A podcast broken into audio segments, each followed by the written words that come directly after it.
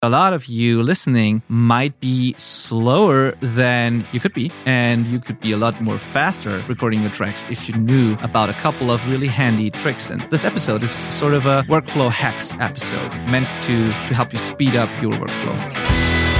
This is the Self Recording Band Podcast, the show where we help you make exciting records on your own, wherever you are, DIY style. Let's go.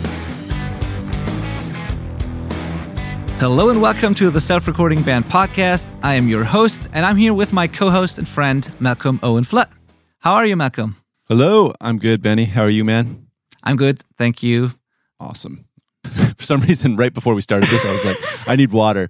And and then now we're recording, and I'm like, ah, oh, it's too late. But I've I've been putting cinnamon in cinnamon in my coffee, and it's like the most. Have you you've probably seen the cinnamon challenge, right? Nope. What? Oh, that's like a sensation. It's uh, when Really? people like put like a teaspoon of cinnamon into into their mouth and try not to cough, Really? and it's like impossible. You can't. You can't Really? succeed. I, I- you haven't seen that. Uh, bands were doing it all over the place. It was like this hilarious thing. I, I want to try put it that now. I've been drinking it in my coffee, but it definitely like dries out your voice quite a bit. But I'll be fine. Let's go. Let's record. yeah, yeah. And don't try it in your studio, man. You'll have cinnamon over everything. yeah, it sounds like it. No, I don't. I won't do that. But I want to try it now because I just want to know if it's really possible. But yeah, I can imagine that it's I would hard. suggest watching some before you try it. But where would- where would you uh, where did you want to go uh, with this? Like, why cinnamon in your coffee and what? oh, just because I don't even know. I uh essentially I was like, I need water because my voice is. I feel like I'm gonna like cough and stuff now. this is just a waste of our listeners' times. that's, that's one of the weirdest podcast intros that we ever had, I think. But Yep. yeah, I mean, uh, we're in episode 50, by the way, now, which is kind of crazy. Hey, that's a better thing to talk about. Yeah. Yep. um, so like th- this is really this is really uh, interesting and amazing because yeah, it still feels like it's pretty brand new, but we've almost got a whole year of episodes now, Yeah. every single week.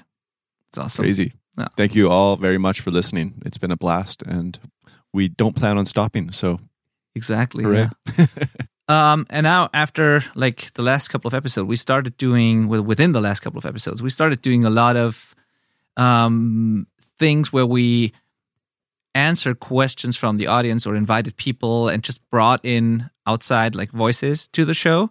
And this episode is like it's not an interview episode, but it's also something that came up in the community and that we just yeah that we just immediately acted on and like and thought we could do an, episode on it. And that was that we had a question in the community where someone asked what which kind of key commands or hotkeys we use or people use in general.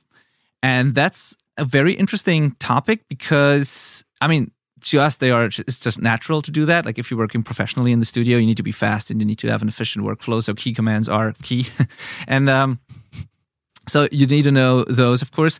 But i can remember when I started that I did everything with a mouse for a long time, pretty long time. And then I st- started to use basic key commands and then I got into the more advanced stuff. And it was a very long time actually until I got to macros and other workflow hacks and like speeding up things. It, it really took a while. So I think, or we think, that a lot of you listening might be slower than you could be and you could have a lot more fun and you could be a lot more fat a lot faster recording your tracks if you knew about a couple of really handy tricks and, and things you can do and that's Yeah. why this this episode is sort of a yeah recording workflow hacks episode meant to to help you speed up your workflow Yeah. I've actually heard of people getting really big gigs because of how fast they are with their, their DAW. Um, their technical proficiency and speed and just ability to, I kind of like akin it to playing an instrument. If you treat your DAW like an instrument you're learning and become more proficient at it, that can actually have like a, a crazy impact on your life. it Oh, has yeah. for me. Um, I, I take speed extremely seriously. Um, and I, I was with you. I, I didn't even realize it was a thing. I mean, I kind of like always wanted to be as fast as I could, but I didn't realize how much learning shortcuts could impact making a record. oh yeah because it's not just for your own benefit; it's also for the musicians in the rooms, um, which sometimes, obviously, for listeners of this podcast, is you. But if you have a singer waiting for you to comp a vocal so that they can try another take, and you're trying to just like navigate and drag things around with your mouse, they're going to lose inspiration by the time you get it done. So your job is to make it seamless, and shortcuts are the only way to make that happen. Really, shortcuts uh, and good workflow hacks. Yes, exactly. And yeah, you're gonna you you can completely kill the vibe of a session if you don't use things like that. And um, I remember when I did my first couple of projects, it was always this like, okay, now we're doing another instrument or another take or whatever, and I need to you know add a track, and then I need to label it, and I need to color it, and I need to assign an input, and wait, now I accidentally copied something that isn't supposed to be there, and now like mm. you know all these steps, and it, it took forever where now, if someone wants to do another take, I just hit two buttons and we're good to go, baby. Right. Yeah, like you know, depending on what what, what we're doing, but it's a totally different thing. And back then, it was like every single change to the session was like tedious. Yeah, and and that that's that's the way many people work. I assume still work, and um, so it doesn't have to be that way. Absolutely. Um, it actually gets way more fun and creative once you have this stuff down because you don't feel like you're trying to learn a new language and by like looking for menus and, and scrolling through menu bars trying to find the te- like the option that you're looking for. It just becomes very intuitive and your mind is now freed up to focus on the music side of things again. Side note it was josh wilbur. That's who i'm thinking of that got a gig. He got a, a gig working for andy sneap just because he was wow. freaking good at pro tools. That's pretty cool. That's pretty damn cool. Yeah. Working for one of the world's biggest mix uh, mixers uh, because of that. Yeah, that's pretty yeah. sweet. yeah, and I can I can totally see that, and uh, like things like assisting on sessions or editing stuff like that. The speed is so so so important. I had a couple of sessions myself where I outsourced drum editing uh, before I got Thomas, who, who does it all now. Um, where I just needed a whole album of drum tracks within like two days or something crazy like that, right. and like not everyone can do that but i got i found some people who could and they not only like they did excellent work in like with a turnaround of like 24 hours or two days or so. We like mm-hmm. i did i don't know i don't even know how because i couldn't do it that fast probably to the level that they did it with that quality but there are people who are just that fast. Yeah. And um, that's fascinating and i can totally see that they get gigs because of that because that's so invaluable to producers and um, musicians and studios. So yeah yeah. Absolutely. Yeah. I mean, that's like another level of getting fast because that's, you know, you learn all the basic stuff and then you specialize at a task like drum editing. You're going to get really good. Um, same thing for vocal tuning. Uh, that's my favorite thing to outsource because people that get good at that are just so much quicker. And yeah, it's awesome. Yeah. So, because of the fact that every DAW is so different and key commands and like short, shortcuts are different for every DAW, we we won't really go over specific shortcuts to learn for you. You got to figure that out yourself or make your own depending on which DAW you're in. But um, we're gonna go first. I think we're gonna go through a list of basic key commands that we use that exist in every DAW in some yes. way, shape, or form. So we're just gonna tell you what it is, what what the things are that we uh, speed up, and um, yeah, you just got to find out what the key commands are in your in your software or create your own shortcuts depending on how you if you if your DAW lets you do that. Yeah, highly recommend getting a notepad out for this episode so you can write down things. Um, there's true. Not going to be an easy one to remember stuff. yeah. So yeah, pretty much we'll tell you the function of what we're trying, what we're doing, and not the actual buttons we press on the keyboard because those will change for whatever software you, you are using. Um, but as long as you know that the function can be done using your keyboard, that's the important thing. And you just need to figure out how to bridge that gap on your own. Yeah, exactly.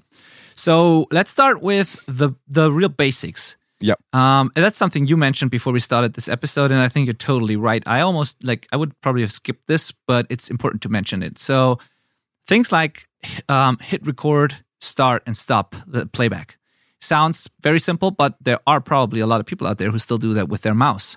Mm-hmm. So before you navigate to the play and record icons, just hit the spacebar or the whatever key it is that that activates recording, and do it that way. Um, and just get used to it instead of using the mouse. That's the first step, I guess. Yeah, that is that is a huge one. It's like the dead giveaway of a a newbie. they grab the mouse and go looking for the round button to record arm things, and then click the play button after. It's so much quicker just to have. I mean, on a I'm not going to say what it is, but anyways, it'll yeah. be one, maybe two buttons on your on your keyboard, and it'll be instantaneous. And uh, you'll love not grabbing a mouse for that. yeah. On that note, you also need how to, to know how to get back to the start of the session with a single click, so that you can just like because uh, I mean that's something that you hear all the time. Can we just listen to the song start to finish? Let's just refresh ourselves, and you just have to know which button gets you back to the beginning of the timeline, and then which button starts to play back. Yeah, absolutely then you already said it like arm tracks or solo tracks mute tracks those things. Mm-hmm. um yeah these these are also like basics that you just need to need to know how to do them. Um it, it's i guess this it's a little different from DAW to DAW because maybe you need to figure out how to select the track you actually want to arm or so, but there is a way to do it without having to use the mouse and it's probably quicker than doing that. So those basic functions on every track you need to know how to do that. The navigation yep. a big one um, you said navigating up and down on a track. What do you mean by uh, that? I mean between tracks, not on a track. Oh, okay, yeah. okay, um, okay. Yeah. So you know, if you have like kick, snare, tom, tom, overheads, and you want to just listen to the second tom, you need to be able to get down there, and that's generally quicker just using a button that goes kind of like transports up and down tracks rather than grabbing your mouse, scrolling through your window, and finding the one. And then, of course, that ties into the solo. So you navigate to that track and then use your solo shortcut once you're on that track. And now you're listening to just that track. There's a little more that goes into this because there's groups and stuff like that, which you absolutely need to understand. I'm, that's not on our list, I don't think. But uh, learn how to make groups, which is just uh, parameters get linked between certain tracks. Um, and there is a shortcut for doing that too. If you're selecting tracks by hand and then going up into your menu bar to find that, that's too slow. yeah. find the, find the shortcut for that as well. But uh, yeah, being able to navigate the session with your keyboard will feel really good once you get it down. There's one more little note on that.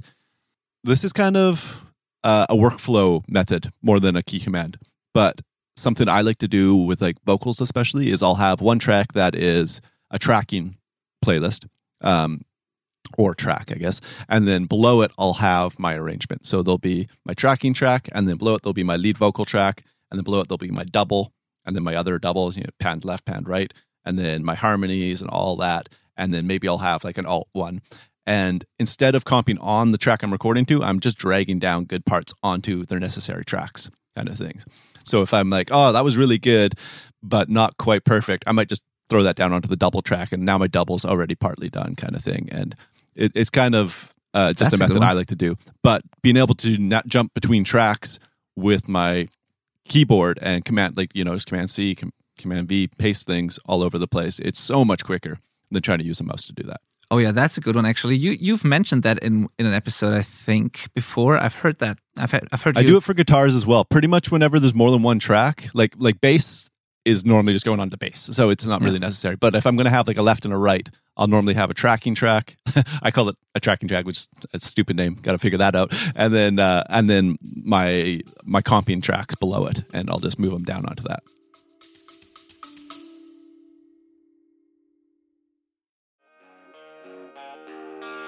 Hey friend, this is Benedict from the selfrecordingband.com, and if you are producing your own songs, I have a question for you. Do you ever listen to your music and feel like something is just off? Maybe the drums sound weak, or the guitar tone bothers you, maybe the vocals don't really cut through the mix, or the whole thing just doesn't sound finished and professional, but you can't really put your finger on it? I know you want to release big, punchy, professional sounding songs, right? The type of authentic, unique art that connects with your audience on a deep level. But you're just not sure what's missing with your recordings. Somehow you just can't connect all the dots. And I get it, the amount of things to learn and all the conflicting information out there can be really overwhelming. Especially if you're a lone wolf trying to figure it all out on your own, right? Now here's the good news. Whether you've been self recording for years or you're just setting up your first home studio, I want to offer you my personal one on one help. As long as you are determined to put in the work, I'm offering a limited amount of free one on one coaching calls with me. On this hour long call, we'll dive deep into your recordings and create a personalized roadmap for you to finally solve the issues you're struggling with so that you can release music that you'll be proud of forever. If you are ready to see and believe that it's actually possible to achieve your goals and make the records you've always wanted to make, then go to theselfrecordingband.com slash call and apply for one of my limited coaching spots. I can assure you that making exciting and successful DIY records is very doable. We've done it, lots of other people have done it, you can do it as well. Talk soon. The theselfrecordingband.com slash call. Yeah.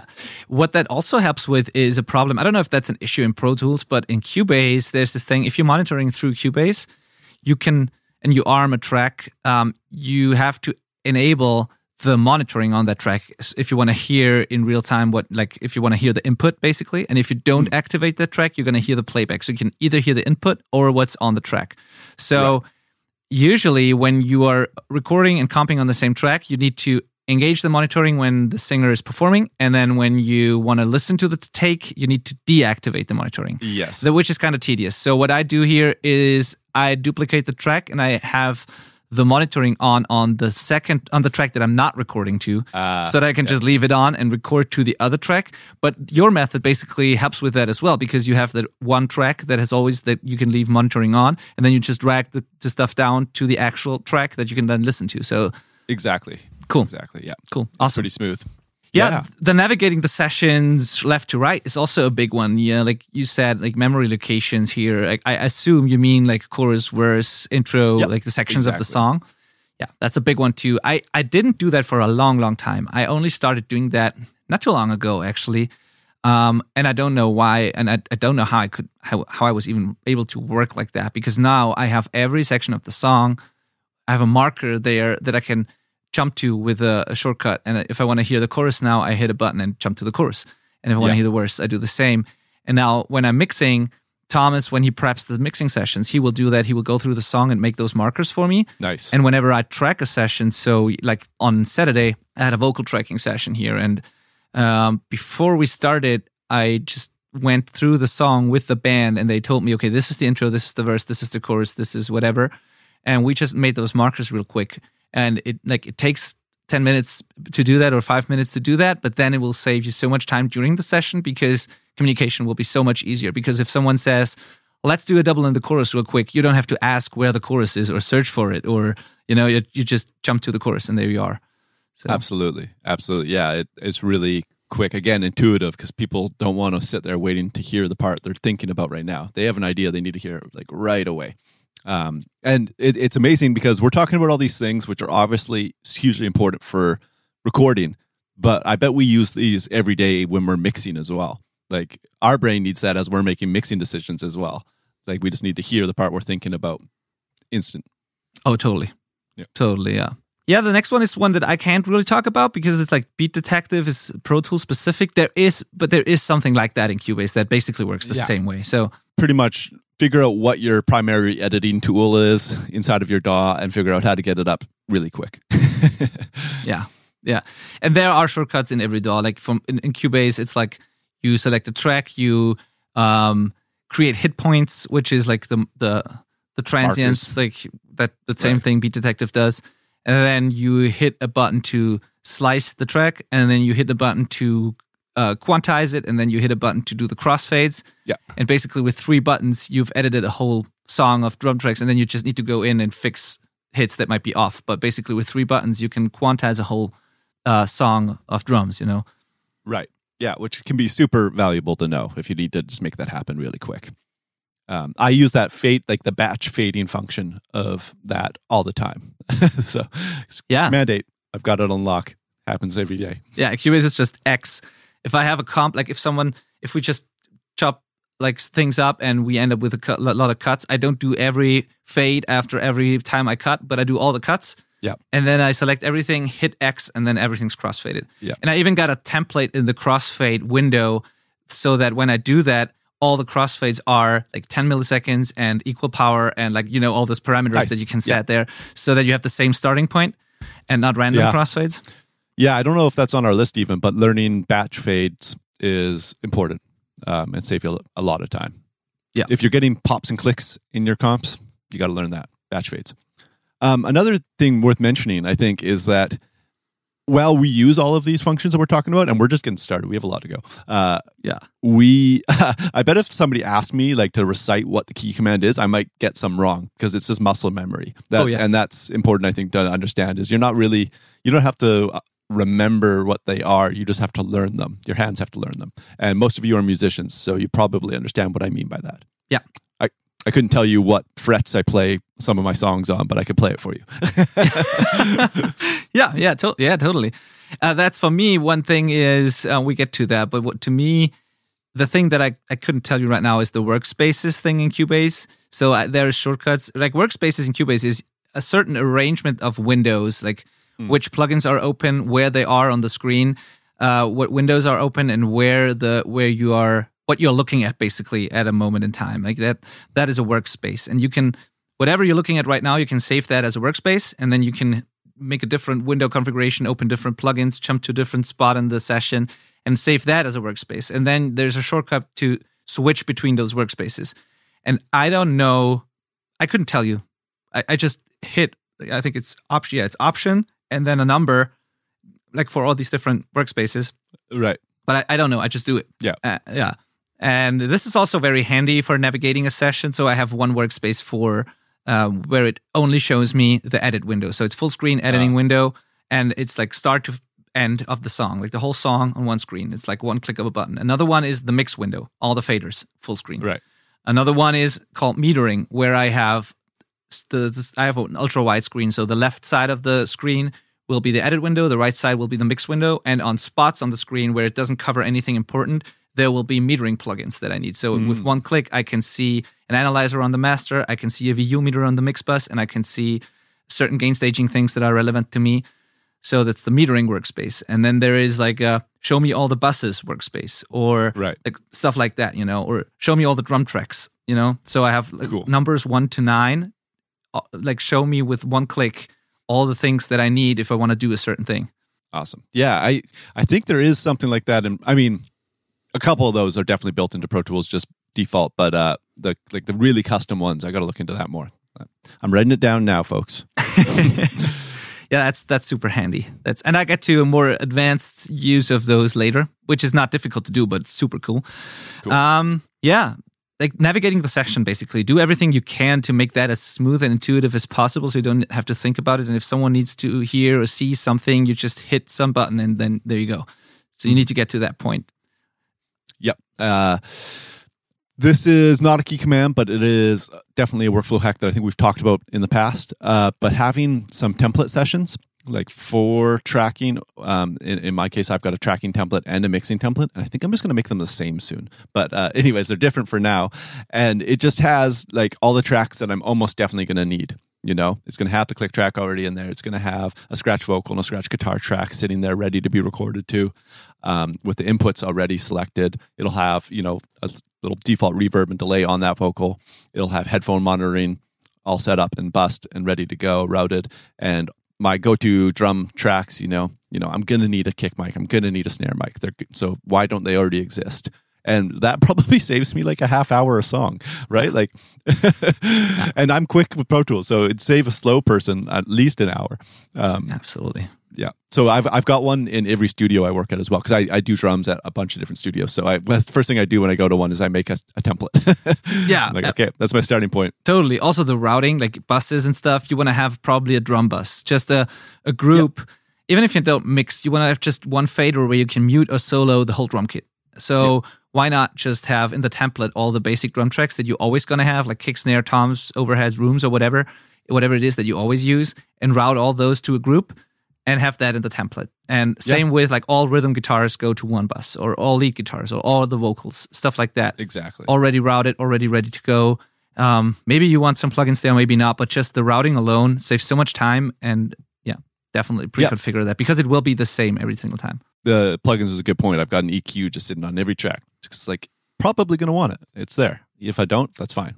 Yeah, or like different options. Like this get this gets more into mixing now, but for example, I have like three or four different mix bus compressors sitting there deactivated, but they are already there, so I don't need to look, go through the plugins folder. That my like my go to choices are there, and I just can switch between them and see what works best. Or like same with Right. drum compressors. Or so I have a small selection of the plugins that I'm really going to use. versus like going through 30 compressors f- trying to find the one, you know? Yeah, definitely. That's a great idea. Uh, Benny, it's totally unrelated note that's going to bore our listeners again, but is that a bunch of snow outside of your door? The lighting changed on Yes. your rear door there, and I can see out of it. Ah, you've got a lot of snow. Yes. Right on. Yeah, absolutely. There, yeah, Well, yeah. to make you jealous, on uh, Friday, I was sitting on a beach having a Oh, beer shit. in the sun. Shit. Ah, yeah, that would be really cool right now. I mean, I, I kind of like the winter, but uh, yeah, yeah. summer would be It's, better right now. I mean, it, it is so weird on the island. We had, uh, I mean, maybe two weeks ago, we had like a foot of snow. And then on Friday, I was sitting in the sun having a beer. It's like the weirdest thing. like in a t shirt on a beach. I'm like, what? How's this possible? where, where, where, where were you? I was just, this is where I live, Vancouver Island. Yeah, th- that's just how it is here. Shit. in in the last two weeks, we've had a windstorm, snowstorm, and then t-shirt weather. That's crazy, man. That's so no, you can't wear a t-shirt right now outside. Not, not at all. Like I saw, I saw. we need to get back to the episode, but I saw a really funny meme today, like a really funny picture. You know, Lasse Lammert, the guitar player, like uh, so. Lasse Lammert, who did a lot of. Oh like, yes, I do. Yeah, Yeah. yeah, I do. who did a lot of like Kemper uh, packs and stuff, and he's like a guitar um, expert and well well known in the metal scene, especially as a mix engineer and guitar player and stuff. And he just posted a, a meme where there was the, like a guy with a scarf and a, a hat uh, and, a, and a beanie, you know, like a Okay, toque. yeah, exactly. And it just said, "The air hurts my face." Why do I live somewhere where the air hurts my face? like, and I, could- I could so relate to that because like that's what it feels outside right now. You go outside and the air hurts your face. That's that's Yeah. the weather we have now. That's how I feel about everybody else in Canada living like in the rest of Canada. I'm like, why? Why don't you? I don't get it. Yeah. yeah. All right. funny. So, um, yeah, and the, last one of the basics here is the Activate click track. So, uh, yeah, basic one again, but still, you need to know how to do that, and don't use the mouse for that. Don't look, don't search for the click icon. Just know how to turn it on and off. Yeah. Yeah. These are things that we use every single day. So they're just, you got to get them to be way quicker and it'll free up a lot of your time and mental capacity. Absolutely, yeah. Now we get into the more, um, yeah, not more interesting, but like a more, little more advanced stuff. And there's some, a couple of really interesting things here coming up. Not only shortcuts and key commands, but general workflow um, hacks, speed hacks. Yes. So, yeah, I'm curious to hear yours, Malcolm. Let, let- Okay. talk us through a bunch of yours on your list So, here. why, why don't I, we'll, we'll do it this way. I'll read one off my list and explain it, and then you'll read one off Okay. your list and explain it. We'll jump back and forth like that. That sound good? Okay, sound good. Okay. So this first one for me, I love doing when I can, but it kind of requires having enough gear to make it possible and the space and all that. But I like to set up what I call stations. So you might have uh, a mic sitting in a vocal booth or two or whatever, and then a guitar amp mic'd up somewhere else, and then a bass DI sitting in the control room or whatever. And essentially now we don't have to batch all of the bass at once, although we could, and Yeah. maybe you should. But if we want to, we can just instantly grab another instrument and it's already rigged up, ready to go, and there's like a tone and levels already done. And I most like the most often use case of this would be vocals because I don't like in the vocalist to sing everything all like the way through and blowing out their voice and getting tired and uh, just want want them to be excited every time they're in there and keep it into small chunks. So I'll usually have like guitar going, and then once we finish a rhythm track, we're going to move over and do vocals and for a song, and then we can come back and do guitars or we can do bass, whatever, because those stations are still set up. We didn't have to repatch and use the same gear. So this only works if you have enough preamps generally, and and whatever other gear you need. But it can really be a nice way to keep workflow fresh and exciting and moving. Absolutely, and I, you don't really need that much gear. Like an eight-channel interface lets you do that. Like Yeah. once you're done with drums, you can start doing that. So you could have one or two channels for bass. You could have a couple of Yeah. channels for guitar, and would you would still have like a channel for the vocals and maybe one for gang shouts or whatever. Um, exactly. So that that would be pretty easy. You need the microphones though. That's the only thing. Yes. But um, yeah, but I, I I guess it's not too complicated to do, and I love that way of working. I didn't do it for a long time, but I do it definitely do it now. I have a band here right now to record a record with me, and we have that exact thing going. So um, to the left of me, there's a JCM 800, and below that is a 5150, and both are connected to cabs in my control uh, my live room with the microphones ready to go. And there's a vocal mic in there, and there is a bass DI set up and a bass cab mic'd in there, and we can switch between all those things, and um, super easy, super smooth. Yeah. Very cool. Yeah, because if somebody gets tired, it sucks pushing them. Just let them have a break and do something else. Totally. Yeah, I can totally see that that being valuable. I don't know why I batch things for so long, especially with the vocalists. Like so dumb to have a vocalist, especially if you're in a time crunch. Like if you have a deadline and a vocalist has to sing a whole record in like two or three days, it's just not a good idea. Not Really? fun. No, Yeah. not fun. Drummers, they have to suffer. They have to suffer, unfortunately. Yeah, unless you have the luxury of a really big live room and a lot of microphones with preamps. They yeah, yeah, yeah, and budget. yeah, and also yeah, and also teching drums is a thing as well. If it takes too long to, to track drums, you're gonna end up needing to change the heads so often and retune stuff. Yeah. So you just want to get that out of the way. Exactly. Yeah. Okay, All cool, right, you go. makes sense. Um, my first one here is track DI and mic on one stereo track or two one stereo track. That Mm-hmm. sounds a little advanced or weird maybe to some people, but what I mean by this is sometimes when I have, I, I do that myself sometimes, but I really like to do that when I work remotely with bands who record themselves because I, if I can't be there to quality control, so to make sure that if they're recording a DI and an amp, that it's actually in sync and like, um, like that the two tracks are that the phase is always the same that um that, that it's the same take on both those tracks. If i can't control those things because it can get messed up. It can you can accidentally comp make two different comps on a di and an, and an amp track and it can get all messed up. So if i can't be there to control that i just tell them to record to a stereo track and have them like you you assign let's say you have a two channel interface and you assign channel one you plug the microphone in channel one and the, the DI in channel two or so, or vice versa. Yeah. And then you make one stereo track in your DAW and you record the amp to the left side and the DI to the right side. And all you need to do then is a plugin that lets you sum it to mono. So there are plugins like most DAWs have them built into it, but there are free plugins that have just have a mono button. You hit it and you get a mono uh, thing, and then you you can pan. You can use the pan on the track to switch between the amp or the DI, depending on what you want to hear. So you can, if the amp is on the right, you can have the pan all the way to the right, hit the mono button, and you only hear the amp. And Right. um, yeah, and the DI will just get tracked to the same track, but you don't hear it. And when they send the stuff over to me, I have a, two tracks that are perfectly in sync, and it makes editing easier. It makes sure that yeah, things are always together as as they should. It's always the same take, and that's a little neat workflow that I I, I yeah I really like. And you Yeah, can get yeah. more advanced with that. You can do some crazy things. You can have if you have dual mono plugins, you can have an amp sim on the DI and blend it with the mic with the using the pan knob and stuff like that. So Oh, You I can never do- thought of that. That's you can cool. stuff you could do stuff like that on one track, which can be pretty neat. So Yeah, yeah, I, that's something that I haven't adopted, but I've been hearing about it for a while. I keep thinking about it. I'm just kind of an old man stuck in my ways, but I, I'll, I'll give it a shot next time. I promise. yeah, it's I, I don't do it as often here because I don't really like the the thinking, the thought process, like having those things on one track and then what gets summed and do that do I mix the DI with the mic Yeah. and all that shit, you know, and and some plugins do it differently than others. So it's a little advanced. I just do it, um, and I give them specific plugins to do it, so I can make sure that it works.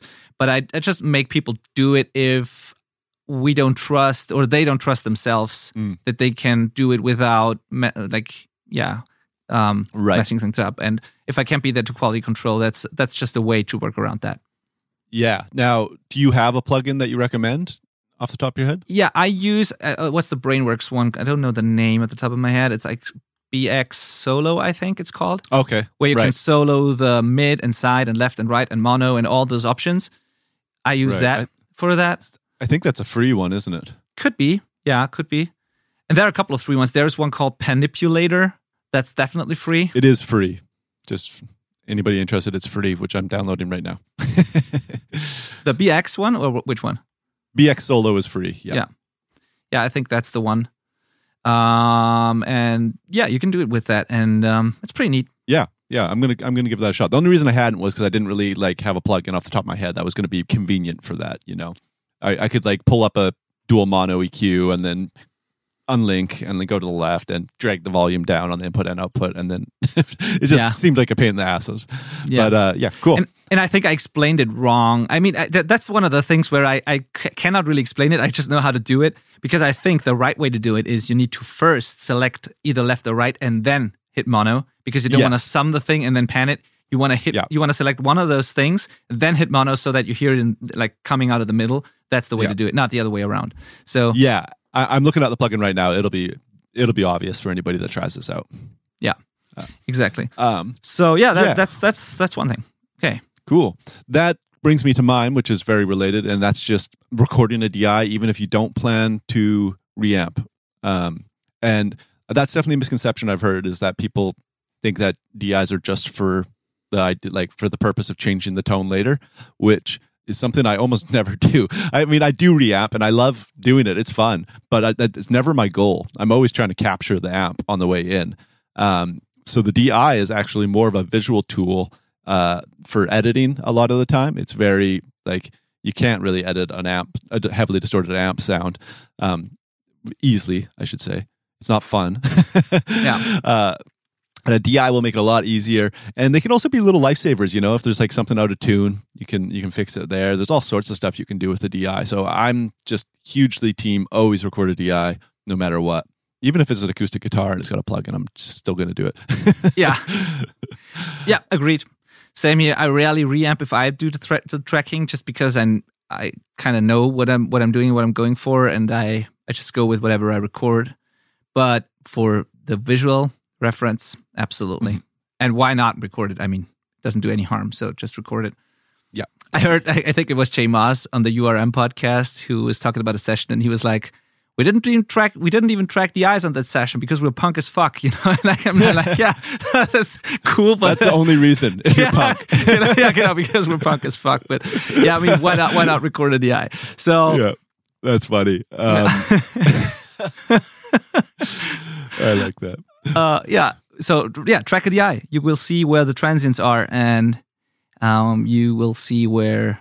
Yeah, it's just it's just handy. And It's just no reason not Definitely to. All right, cool.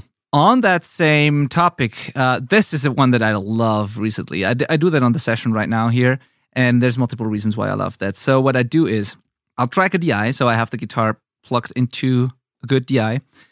That's the only thing I directly re- record. Then the output of that DI track in the DAW is routed to a physical output, which goes into a reamp box, which goes into the amp, and then the microphone is set up and like it captures the amp and it records back in. So I'm kind of reamping in real time. So the guitar doesn't go to the amp; it goes to the computer, out of the computer, in the amp, and then the mic comes in. So there is a latency between the DI and the mic if you do that, but you're only going to mm-hmm. listen to the the amp anyway. You need to have an interface and a software that's capable of very very low latency in order to do that because you have a you need to have a round trip of like only a couple of milliseconds in order to make that work. Um, because you're going in and out uh, of the computer and you want to still monitor. Right. So the yeah, you are listening to that reamped signal as you perform. Yeah, exactly. Great. And the beauty of that is two things. First of all, if you're tracking and you find that after tracking you really like the take, but you think, ah, that could have used a little more gain or something, you don't need to set anything up. You just hit play, turn up the gain. The reamp is already set up. You just re-record it without having to play it again, and there you go. So you have the reamp setup going while you're tracking, so you can ma- make adjustments to parts without having to play it again during tracking, which is super awesome. Yeah, So- that is very cool. that that's super cool. And the other beautiful thing is you can use your plugins while you're tracking because you can you have access to the DI before it hits the amp. So um, we had a couple of parts yesterday or last week where it was where we tracked the eyes and we were like, oh, let's try a tremolo here or let's try uh, a delay and some reverb or whatever. And you can use a, a pedal board, of course, but you you would either have to have that big pedal board in your signal all the time, which you shouldn't do, Mm. or you need you would need to patch in and out stuff. And if you just want to move quickly without degrading the signal, you could just you can just use whatever digital plugins, uh, uh, pedal boards you have, or other plugins. You can go crazy with it, or you can use clippers or whatever, because you have access to the DI. You can manipulate it before it hits the amp. So we tracked Very a bunch cool. of delay tracks or reverb tracks using pedals that come with the Neural DSP plugins, for example, or we use we just turned the amp off when we turned the cab off and just used the pedals from those plugins. Right. That's Or- very cool. Yeah, or we use like Soundtoys stuff or a crazy tremolo things that are only possible in the di- in the digital world, and Yeah. we send that stuff to the amp and use it while we're tracking, and that's so fun. So I really enjoy that sort of setup. The only thing you need to do afterwards is you need to compensate if you want to reamp or if you want to blend, um, let's say Sims with the actual recording. You need to compensate for the latency between the DI and the mic track because there will be a latency, of course. Right. But Do you yeah. have a method that you like to use for making sure you get that right? Um, m- mostly by ear, but yeah, there's there is a, there is a method.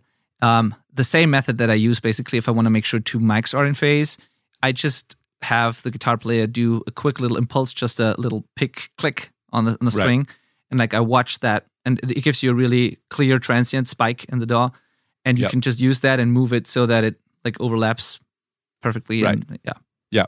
I use a, a signal generator and just make a little blip of white noise, and then that once it's recorded back in, I can see like a little okay, it's that many samples. Yes. Yes. Yeah. Exactly. Now, I do have a question. This might be a little technical. Ah, this is a technical podcast, whatever. Yeah. Uh, are you sending it out an output inside of your DAW, or is it happening just in your interfaces total mix kind of? Uh, I think you've got an RME, right? Yeah. Um, so, uh, is that called total mix? I think It's, called it's called Total Mix. Yeah. No, I Is don't. it happening in there? No, it's in Cubase because I want to use the plugin. Uh-huh. so I go a track to a track in Cubase, and Right. the output of that track is sent to a physical output, Right, right, right. right. and then I can use the plugins. And the buffer is set to minimum so that I don't have. It's like that's the cool thing about the RME interface, at least like mine. It's like super super low latency. I can have like one millisecond in and out or something, and it's like Right. Yeah. Yeah. that's really good. Yeah, I'm going to have to look into the UA world and see what it can handle in that domain. Yeah. But I, I highly encourage you if you can do that, if you can pull it off with low enough latency. I highly encourage you to try that because it's such a fun way to work. Even just the fact that you could just hit play and change the amp tone without having Yeah. to set something up, it's awesome. Yeah, going back to DIs and why they're totally worth doing it, um, especially for like the people that are into like really fast, shreddy music that's like really technical and has to be perfect, you know? DIs are capable of being mutated in much more than a, an a recorded amp signal. Um, like you can stretch them and like use all these kind of weird pitch stuff and all this stuff that you can't really do to an amp sound because it's too complex. um, and it it sounds fine, and then you reamp it, and it sounds totally good, including like chopping up, doing really hard edits. You Oh, can yeah. like really butcher something, and if you did it to the amp sound, it would be awful. But if you do it to the DI and then reamp it, it's totally in- invisible and, and works great. So uh, if you were in a tough situation and your guitarist just wasn't up to the task of playing that part, you could record the DI, edit it to snot, and then reamp it out, and you'd probably get away with it. So that's that's a super cool method you've got there. Cool. Yeah. Uh, and I forgot one benefit as well, as well here, and that is if you're planning on reamping anyways. So if you have in mind that you want to like borrow some amp to do the reamps or whatever it is that you want to do, if that's the plan, then so I had, for example, I had I, I'm mixing a record right now for a band who like they tracked rather quickly and focused on the performance because they knew they were gonna reamp later and then focus on the tone. So they kind of split it up into two different parts of it. Mm. And if you know that you're going to reamp anyway, another beauty, beautiful thing about this method is that you already know how the amp reacts to the reamp signal because an amp sounds different if you plug right into it versus if you reamp through it. Like it's not it's not going to be the same. You're always going to have to do some matching. If you Yeah. I don't know, like it's the impedance. It's like a a reamp signal is not exactly the same as the one that comes out of the guitar. There's the conversion, there's the preamp, but there's also like probably an impedance and a couple other things at play. So when you track like that, you intuitively adjust the amp to work with that reamp signal without you having to think about it. You just do it and make it sound good just as you would. And then when you reamp later, that's already perfect. You don't need to do anything because the amp is already set to to respond to the reamp signal the way it should. Right. Yeah, that's really cool. It's good. Good thought. I got an Evertune guitar a little while back. I probably mentioned it on the podcast. I can't remember if I did actually. Maybe I didn't, but I got one. And uh, at first, it was garbage. It was set up really bad right from the factory. It was out of tune, which is the whole point of an Evertune is that they're super in tune. Um, and uh, then I changed the strings and didn't realize that I couldn't go that heavy, and it didn't work out. So I had to go back and finally got it going good. And Diego actually, uh, Diego, who we had on the podcast uh, two episodes, three episodes ago now, I think. Yeah. I think. Uh, he and if you haven't listened to that episode, it's a must listen. My God, that was a good episode. But uh, he, I got him on Facebook Messenger Zoom call thing, and he he talked me through it a little bit, and I've got it set up now, and I am so excited about this thing. Um, I'm like I'm now so converted that I'm like anybody that's serious about self recording and just wants to like save years of learning how to properly record guitars should just consider an Evertune mandatory. Like it's just that simple. As soon as you have one, your guitars are going to be really good.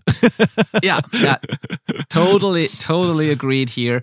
There are people who don't like the Evertunes for their sound, but I say like even if they sound a little worse than without it, it's worth it. It's so worth it compared to the tuning nightmare that you get with some guitars. So yeah, absolutely. Yeah, the the intonation, like becoming good at intonation, takes years uh, of of practice to really understand how to do that well um, and, and hear it cr- properly. Yeah. Uh, and that's the biggest thing for for like a bit of hard truth for DIY people that have sent me stuff to mix is that is the most commonly lacking thing in the guitars is the tuning.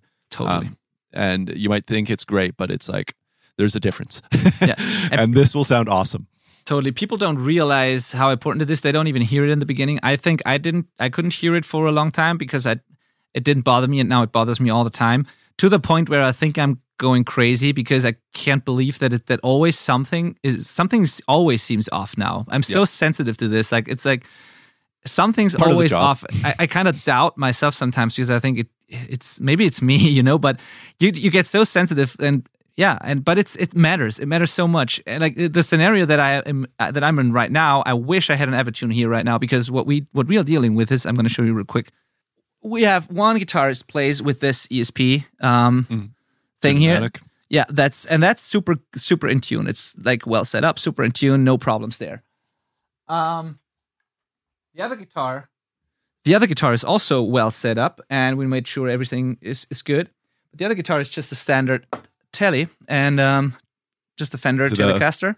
Is that a three saddle or I can't really tell. um they, they have these these jumbo frets and like they are Right. like it's a different sort of guitar and it just compared to the ESP guitar it's so different to so difficult to set up and to keep and tune and those two together is such a nightmare that I just wish we had an Evertune because getting that to work is such a pain. It, it sounds awesome and it's fun to work, of course, but still, we are like we spend as much time tuning as we spend playing almost. Like Exactly. really, Yeah. and uh, like that's just how it is. And in the beginning, like on the first day, bands sometimes are a little confused and surprised that it is that way. But it's just it's it's what it is. And I I've talked to so many producers on all sorts of levels, and it's just it is that way. It like there's no way around it. You need to do that. And with an Evertune, Mm-hmm. Yeah. you don't. At least not as much. Yeah, one of the biggest differences between a massive budget because I got the I had the pleasure of making a really big budget album, and the difference is time, and it's just that time is spent making sure that tuning is perfect. Yeah, yeah. That's pretty much it. And if you're wondering what the difference is between a pro vocal and mediocre vocals, is in tune instruments under that vocal because your singer can't sing in tune if your guitars are out of tune. It's just not possible. So it, it's it's so important. And uh, Evertune, if you're listening, just email us. We'll send you our address. You can send us free shit. It's fine. yeah, exa- exactly, exactly. Yeah, that would be the the yeah the dream sponsor. yeah, Um, they've got an Evertune bass coming. Apparently, there's a prototype in the in the works, and I'm so excited. I'm, Yeah. I'm going to buy one for sure. Absolutely. Yeah, seriously. Like, but really, seriously, if you consider buying a guitar, consider buying an Evertune. All the, the standard guitars are available with an Evertune. I would say most of them.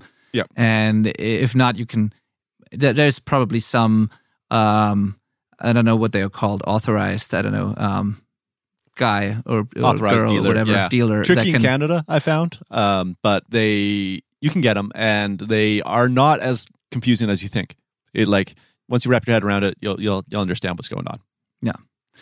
Cool. Yeah, that's a big one. Awesome. Um, yeah. So the next one here on my list are is uh, macros, and that's sort of key commands. We've already talked about that, but macros is I don't know if you ca- what you can do in Pro Tools when it comes to that, but Cubase is pretty good at that. So it's a chain of key commands of hotkeys that you can activate with one key or one shortcut that you you set. So you can say create eight tracks, label them red, call them whatever, route them to a bus, and then do whatever. So you can have like all these individual shortcuts, hotkeys. You can make a chain and you can trigger them with one shortcut.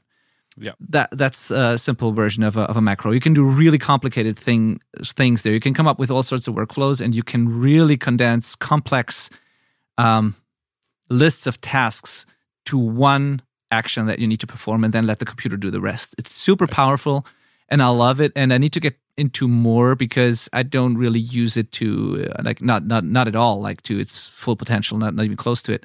But I I use some of them and I've created some, and it's so awesome. Right. Yeah, that, that's definitely cool. Uh, Pro Tools is less developed in that that realm. Um, I use a tool called Keyboard Maestro to kind of pull off some stuff like that, which is a third party thing that you can kind of make shortcuts in. Um, and there is, yeah, no, you can make some custom shortcuts, but it's pretty limited in inside of just Pro Tools itself, um, using yeah the keyboard Mac settings. But it definitely is worth looking into. Pretty much it, to figure out if this would help you is start trying to realize tasks that you're doing over and over again in succession, and you'll figure out patterns. And once you determine a pattern, try and make a macro for it, and then you just saved hours of your life. Yeah. Can be simple things like um, select all the events on the track, consolidate them to one audio file, and then normalize it, and then whatever. It's just stuff like that, you know. right. Um, we're at like 53 minutes, so we're Yeah. going to start boogieing like hyperspeed here. Yeah. Uh, this one has been mentioned before, but and people really liked it, so I think it's worth mentioning again in case there's new listeners or people didn't give it a shot. But muting the strings you're not playing on your guitar, um, just grab piece of paper towel or whatever you can, and uh, or like those fo- foam earplugs. Those are awesome. really, you can manipulate those. Just make sure they haven't been used, and and then uh, you just mute the strings. I you know between the pickup and the string, it'll keep it dead, and then you don't have to be as tight of a guitar player, even though you should still try to be. yep. but Yeah. it just makes it cleaner. Yeah. String mutes, absolutely. There are various techniques you can do. You can even like, uh, if you're only doing a riff on the lower lowest three strings, you can just tape away like the the other three thi- thing, strings that you don't need, or you can use this, the, like the shred wraps things or whatever. Uh, various t- t- t- techniques, but just consider muting whatever is ringing and it's not supposed to be in there. Mm, that just made me think that I'm going to do this the next time I have a piano and see what that sounds like. That's a good idea, actually. Sometimes those low strings just rumble whenever they click the sustain pedal and stuff like that. Yeah. You know? Okay, we got to be quick. Yeah, Let's go. it's- yeah, exactly. It can, it can also be sort of the sound, part of the sound of a piano oh, doing that. totally. It- yeah, sometimes it's But- awesome. Yeah, but yeah, that's a good thought. Awesome. Cool. Uh, as always, you can abuse those things as well to manipulate stuff, even if it's not supposed to be used that way. So cool. Uh, the next one here is yeah, when you're using direct monitoring. So when you're not monitoring through your DAW, but you're monitoring through something like Total Mix or your UAD console or um, whatever mixer comes with your interface, or some interfaces, such as my small Steinberg interface, they have a hardware uh, mix knob where you can blend between like playback and direct monitoring through the hardware. If you do something like that, so you get like zero latency monitoring through the hardware, and you still want to have like delay or reverb on your monitoring chain, um, it's cool to have like a, as Malcolm said, in, the, in your template, have a reverb and a delay track set up that's just wet only, like only reverb, only delay, and just send the track you're recording to those uh, to the effect tracks and um, only send that to the headphone. So you're not monitoring your actual recorded track through the DAW. That's dry. That's direct monitoring. But you're monitoring. You're listening to the delay and the reverb. And if there is a latency, which is probably the reason for you wanting to do direct monitoring, it doesn't really matter because like a delay and a reverb, you can you can use that with a little latency. So let's say you have a fully loaded session and you cannot track into it anymore without like latency, but you want to add some overdubs and you need to do direct monitoring, but you still want to have a delay on your vocal. Just route the delay only to the vocal and do the rest direct, and it works Right. perfectly fine. Awesome. Good one. Uh, this is one that's a little more new to my workflow, but I've been occasionally using autotune on a recording track. So you can get like no latency tuning plugins, like uh, Waves Tune Real Time is actually a pretty good one. And the singer will actually sing with that on their track, and they're hearing it. And this isn't for everyone. they'll either hate it or they'll love it. But some like it's almost like you're singing along to the song, and it helps you just nail the pitch. You like hear it right away, and you get there quicker. It, it's weird that it works. I didn't think it would work at all, but it has definitely helped in a lot of situations. Sometimes we're turning it on for parts and off for others or whatever, but totally worth knowing that that's an option. Agreed, agreed. Uh, it helps them saying, and it's surprisingly good as well. Like it can, yeah. I also like using it as like sometimes singers get really self-critical, right? And they're like, "Oh, like ah, that part's just no good." And I throw a tuning plug on on, and it sounds the exact same. I'm like, "Okay, it's in tune, man. like Yeah. it, it is. It just is. Or maybe it goes opposite and it like jumps to another note entirely, and you're like, okay, yeah, we're definitely too far off. It's kind of like a guide if your ears can't tell. Oh yeah, totally. Do you ever commit it, or do you just put the plugin on the track and listen to it? To, as I just put it on. I've never committed uh, an auto auto tune. Okay, I guess. Okay, cool. Um, because I know I know people who do that because it actually can sound really good and they just trust that it works. I wouldn't do it probably, but it's just it's it's really that Yeah, good. If you said it right, you can you you could commit it. It's that good, but I I wouldn't recommend it because you don't have to. Yeah. Um, okay, so the next one is real quick. It's just um, uh, an addition to the um, macros uh, thing and also to the workspaces thing that I mentioned in the beginning. I use an app called Stream Deck. There's an actual device. It's made for streamers. It's like a, a little yeah a little pad with like it, ha- it has the, the different configurations. It's, there's one with I think nine buttons and one with 15 and one with 30 buttons or whatever. And you can assign shortcuts, key commands, whatever your, everything your computer can do basically you can assign those commands to those keys and with the press of a button you can make your computer do something so it's meant for streamers to um, trigger sound effects or switch switch camera angles or stuff like that. So it's like a, a little yeah control deck that you have there. That's that's the purpose. But you can it's it's widely used actually in a lot of fields now and a lot of audio producers use it as well because you can do put all the key commands, macros, and whatever to those buttons. You can have different layers for different apps on your computer to use it. And I thought about buying one of these until I discovered that there is an iPad app that works just as well. Like it's from the same company. You can just use your iPad and you don't have to buy the device, and the, the app is like way cheaper. And um, yeah, and, and but the device is not as expensive as well. Uh, so I have my iPad here, and with I can ha- switch my workspaces to Cubase uh, with the click of a button, and it just says edit, meter, bus, whatever, and I Oh, just cool. hit it, and it switches the different workspaces. Then there's a layer for just general like office work. So I have the websites that I always go to, or like my CRM, my calendar, my to do list, whatever, is on a button. So whatever app I'm in, I can just hit a button and it opens Chrome with that website there. Cool. Um, there's a button to open all the apps that I frequently use. So if I want to, if I want to open ScreenFlow, there's a button for that. If I want to do a screen capture, there's a button with an, an actual macro, a command that not only opens ScreenFlow but starts a recording. So when I think, oh, that is cool, I want to do a screen cap of that, I just hit a button and it starts. right. And um, so you can configure it to all to what you whatever you want, and it's such a great workflow boost. And I'm just starting now using it, and I need to configure a lot more. But it's already so much fun. It's super Awesome. cool. I'm going to check that out because I, I have an iPad, so I think that'd be fun. Yeah. All right. Uh, my next one is recording sample audio to reference. So this is for things like your drum tuning. Um, if you like, you know, set up the kit and sounded awesome, quickly record each of those drums so that you can later in the day make sure your drums still sound like that and compare if they still sound awesome and fresh like those drums did earlier. And you can do this with strings as well. That's how you know if your strings are getting too dead. You know, just like get the bassist to hit each of his strings open or whatever a couple times and then you can go back. Or you know you can also just go back to the beginning of the song. Like assuming that you recorded in order of uh, the like chronologically of the song you could just go listen to the intro di and then wherever you are at like the bridge and listen to that di and if it's obviously sounding different then you know right? Yeah. um but uh, there, there's something to be said for like a control. So maybe have him replay the intro and then compare those two you know because uh, like a different part is going to sound different. But you Yeah. just want to be able to see okay is it are we going crazy or does this actually sound like crap all of a sudden what's going on Absolutely, it's super invaluable. Your ears will get tired throughout the session. You're not going to be able to tell um, after a while, and like having that reference is Yeah. crazy important. You know what? Honestly, you could do that with vocals too. Probably Yeah. wise. Yeah, absolutely, absolutely.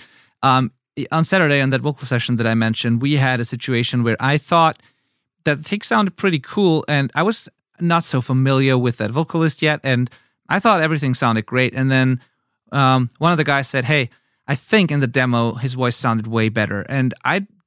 I didn't know because I thought it still sounded great, and then we went through the session that day, and we noticed already that there was like that the voice kind of got worse, and then we listened to the demo, that was done on a completely different day with like a really fresh voice and it was a totally different voice so Wow. if i hadn't had that reference i would just like i would say okay that's i would have a proof that take because i Right. wouldn't have known that it could be much better Ah, interesting. Okay, I'm going to budge in line because it's relevant. um, but uh, I have a tactic where I pretend to be busy so that the vocalist like has to warm up. I'm like, go in there, warm up, and uh, I, I just got to do some stuff, and I'll, I'll be, you know, as soon as I'm ready, we can jump into it. And then like two minutes later, like, ah, okay, I'm good when you are, and I'm like, yeah, it's not enough warming up. Like, so I mean, I am doing stuff. You know, there's always something to do. I, I'm I'm editing the guitar or whatever, but they just think I'm getting their vocal chain set up. But that that's quick. That takes no time. but I'm just keeping busy, and I want them to warm up for like 15 minutes or something. You know, um, and uh, that that's one way to get them to do it because vocalists seem to hate warming up. So if I kind of just like don't tell them to, but put them in the room with nothing else to do, it seems to work. yeah exactly versus if you tell them to warm up they'll say oh i'm fine let's just go Yeah, yeah, I'm already yeah. warm. Let's go. Like, no, no uh, you got to do something while I get ready. That's how I word it. yeah oh that's a super cool one that's a good one it's different for everyone, but uh, and the, like often another good one. If there's a piano and there's somebody in the band that plays piano, I'm like, hey, go lead a warm up session with the band, and then everybody does warm ups together with like somebody playing scales on piano, and that that seems to go well. Oh, cool. Yeah, that's that's also a good one. Awesome. Cool. Um, yeah, then uh, real quick. So one, I just threw that in there because it was also part of a session that I am working on right now, where I haven't thought about that really in my checklist that I send bands and the, the way that I communicate with bands, but I will do from now on.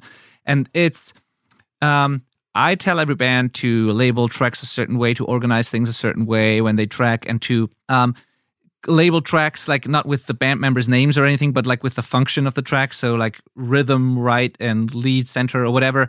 Uh, so, that I know when I open up the the session what is what, you know, and Yeah. so stuff like that.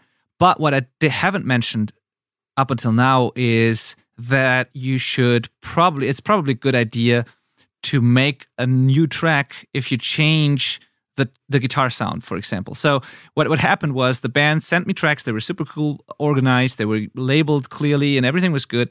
And I made a rough mix and started balancing. And like whenever a part changed or at some spots in the song, I was like, hmm, what's going on? Like the part before felt right, and now everything falls apart. What's happening? And then I needed to go search for the track that had changed. And it turned out that they recorded a rhythm guitar track, but they used different guitar tones on that one track.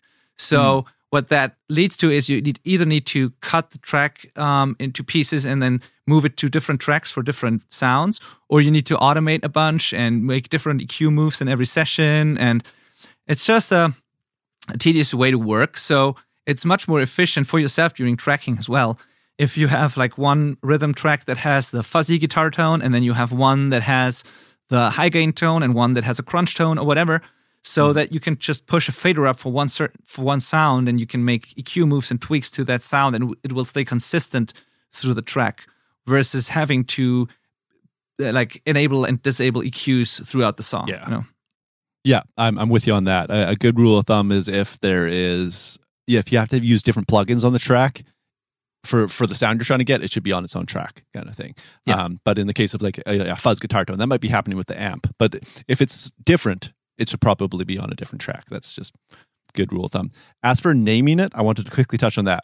I've got a uh, a method that I think is foolproof and everybody in the world should adopt. It should be instrument function descriptive pan. So for my system, I use a letter for instrument. So it's just D for drums, G for guitar, V for vocals. And then the function. So, like you said, could be rhythm guitar, whatever you want, like that, you know. Um, what it's doing in the song. Yeah. Um, and then descriptive, and that's only if it needs it. And a lot of DIY people that send me tracks aren't recording amp sound. So they need to tell me that it's meant to be dirty. You know, like this is high gain. I'm like, oh, cool, that's great to have. And then the panning, where it's meant to live. Um, and I like to abbreviate all of that. So it might be G R L. and that's enough for me. Literally, it's guitar, it's rhythm, it's left. Like that's awesome. You know, you can more letters is fine too, but like Yeah. it's so awesome. And then when you're actually like a working engineer and you you're trying to bus stuff around, and I click like to bus something like an a track to another aux, it shows me all of the tracks in my session, but they're now grouped by alphabetically. So there's all my D tracks, all my G tracks, all my V tracks, and it's like so easy, so easy to see a hundred things, but know exactly where I'm meant to be looking. Yeah, Hundred percent agreed. Same, same here, basically. Yeah. Yeah, And- I know some people use numbers as well, but that's only works with their system, so I'm not really into it. Yeah, yeah. Just don't label them Thomas take seven or something like that. that doesn't make any Yeah. sense and it's not relevant for us. So yeah, Thomas bonus whammy. yeah, exactly. It's like, like great. Yeah, exactly. Yeah, and, yeah, yeah, and if you can tell what it is when you listen to it, that doesn't need to be in the name. Like like whammy, for example, it's like okay, it could it, could just be called a lead. I think you know, it's obviously a whammy. We're we're mixing. Yeah, exactly, exactly. yeah. You know, actually, that's worth mentioning. You're labeling things for the person who's going to be on the song after you, not for you. Yeah. In in a way, for you to to move to like if you don't label tracks at all, you should do it for yourself as well because you don't want to search for audio three, four, six, or whatever. But um, yeah, it's for the person that comes after you, and you do yourself a, a favor in the, uh, if you do it. So Yeah. cool. Um, and then there's two left here. One is if you don't have an, an uh, a DI track for whatever reason, um, and you still want to um, edit a guitar track or make some or comp it or whatever, um, there's the danger, and even with a DI track, there's a danger here because if you if you're editing guitars and you cut at a transient, so where the pick hits the strings, w- without a DI track, it's very hard to tell where that even is.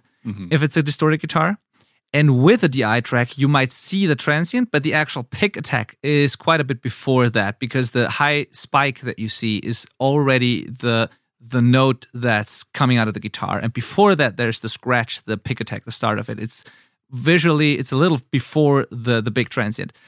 And a good way to see where that actual pick attack is, so you so you don't accidentally cut into it, is to take the distorted guitar track, put a high pass filter, a low cut on it, uh, to like 1K or so, so really high up, and then consolidate that. So make a copy of it, consolidate that, and then look at that because the low end will be gone, and the first thing you'll see, you see clear transients, and the first thing you'll see it will be a little before the transient on the DI track actually, and that's the scratch, the pick attack where the t- the pick hits the string, and you're only gonna you're gonna see that better in the amp track actually than you're gonna see it in the DI track. So high pass the track, make a copy, high pass it, consolidate it, and then look at where the amp, uh, where the the pick attack is. Is a neat little trick to to not mess up the transients of your guitar. Do you do that every time? No, not every time because I kind of know how much space I need to leave before, like when I look at the DI. So I don't Right. do it. It's just a neat little workflow thing before you drive yourself crazy editing guitars and you end up cutting into transients and you're not really finding where the Yeah. attack is. So if you don't have a DI, especially, and if you want to consolidate, uh, if you want to comp a guitar or edit it, then it can be really hard and really tedious to do that. And so that's a way to solve that and to get into a better workflow. Definitely. Yeah. I I only have ever done that when it's like uber technical, needs to be beyond precise. Um, and I like I, I want to visually check that my ears are correct. That's the kind of time. But it's yeah, it's definitely a good thing to do. And um, I think worth mentioning that our ears as humans perceive that pick scrape that that you would have been missing as the beat like that's what we're timing is based off for us. So you can't really look at the waveform as if you're in time. It's what our ears are hearing. Yeah, exactly. Because that's what people will do a lot of times. They will quantize it so that the big peak is on the grid, and that will lead to the guitar being early. Mm-hmm. Yeah. Because the, the the timing is a little like the attack is before that. Exactly. And with that trick, you can actually see that. Yeah. So yeah. All right, and then the last one here on my list is the one that I enjoyed recently. Um, you don't have to do that. Sometimes less is more, but I really enjoyed uh, lately, and that is if I'm recording, especially for for drums, like kick, snares, and guitars. I would say I do that a lot. Um, so the, the technique is to combine two rather extreme sounding mics to get the full picture of what you're recording, compared to trying to get everything out of one mic. So, for example, I had a snare drum last week where I put a dynamic mic on it and it was it was good but it was lacking something. So i what i ended up doing was i used a specific dynamic mic that has a lot of aggressive mid-range to it but lacks a bit of like bottom fullness and also a little uh, like top end precision um, transient but it has a really nice ring and aggression in the mid-range on that snare drum so i used that.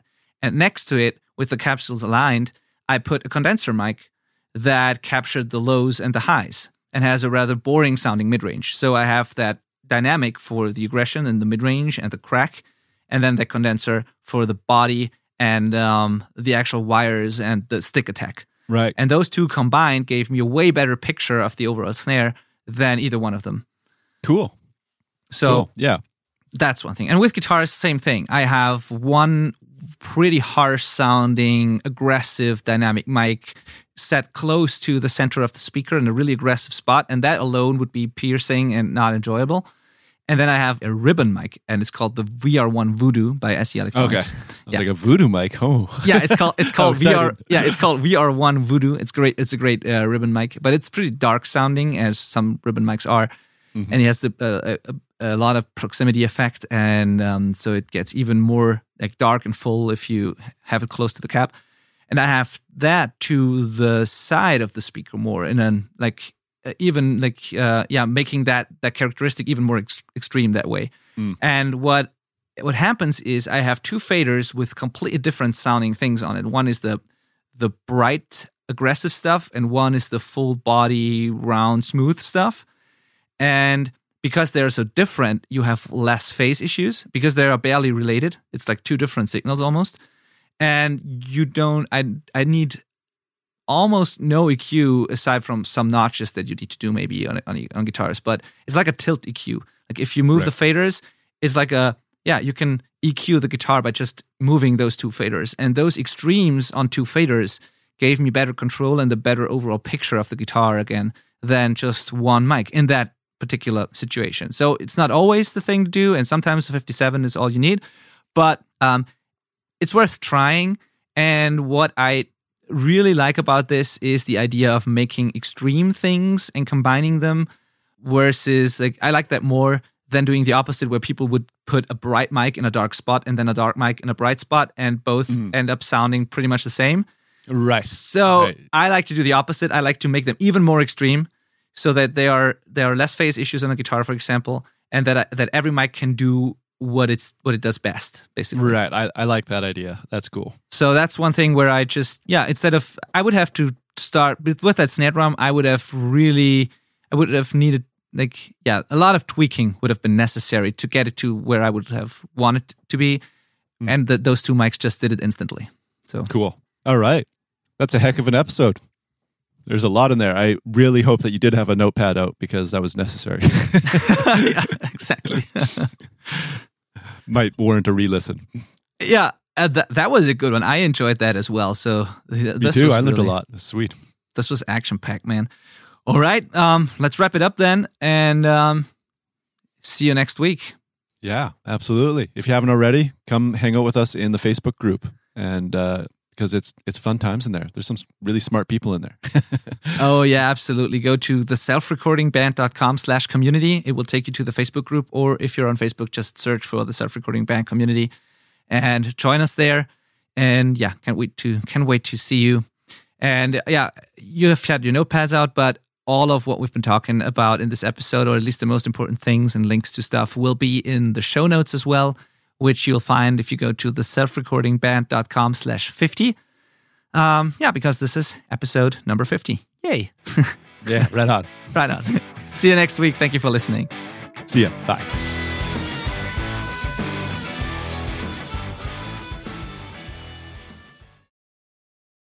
Hey, friend, thanks again for listening to this episode. If you enjoyed this one, just know that this is just a tiny fraction, a small taste of what we can actually do to help you completely transform your recordings and mixes forever. If you are really serious about your music, if you want to reach your goals as a self recording artist, then please apply now for the Self Recording Syndicate, our coaching program that takes you from where you are to being able to completely independently produce and release exciting sounding music forever. If you join that program, you're going to be part of a very, very passionate, dedicated, committed group of self recording artists from all around the world. And you're to get a roadmap, guidance, feedback, personal access to me and the team. We're to do everything, literally everything we can to help you make the best recordings you can pro- possibly make and it all starts with a free first call, completely free, no strings attached. Best case scenario, we're going to end up working together and we're going to completely transform the way your music sounds. Worst case scenario, you're going to get an hour of free coaching and an action plan that you can then take and implement on your own. So if that sounds interesting to you, get started now with your first completely free call by going to the selfrecordingband.com slash call or just click the link in the show notes. See you next week.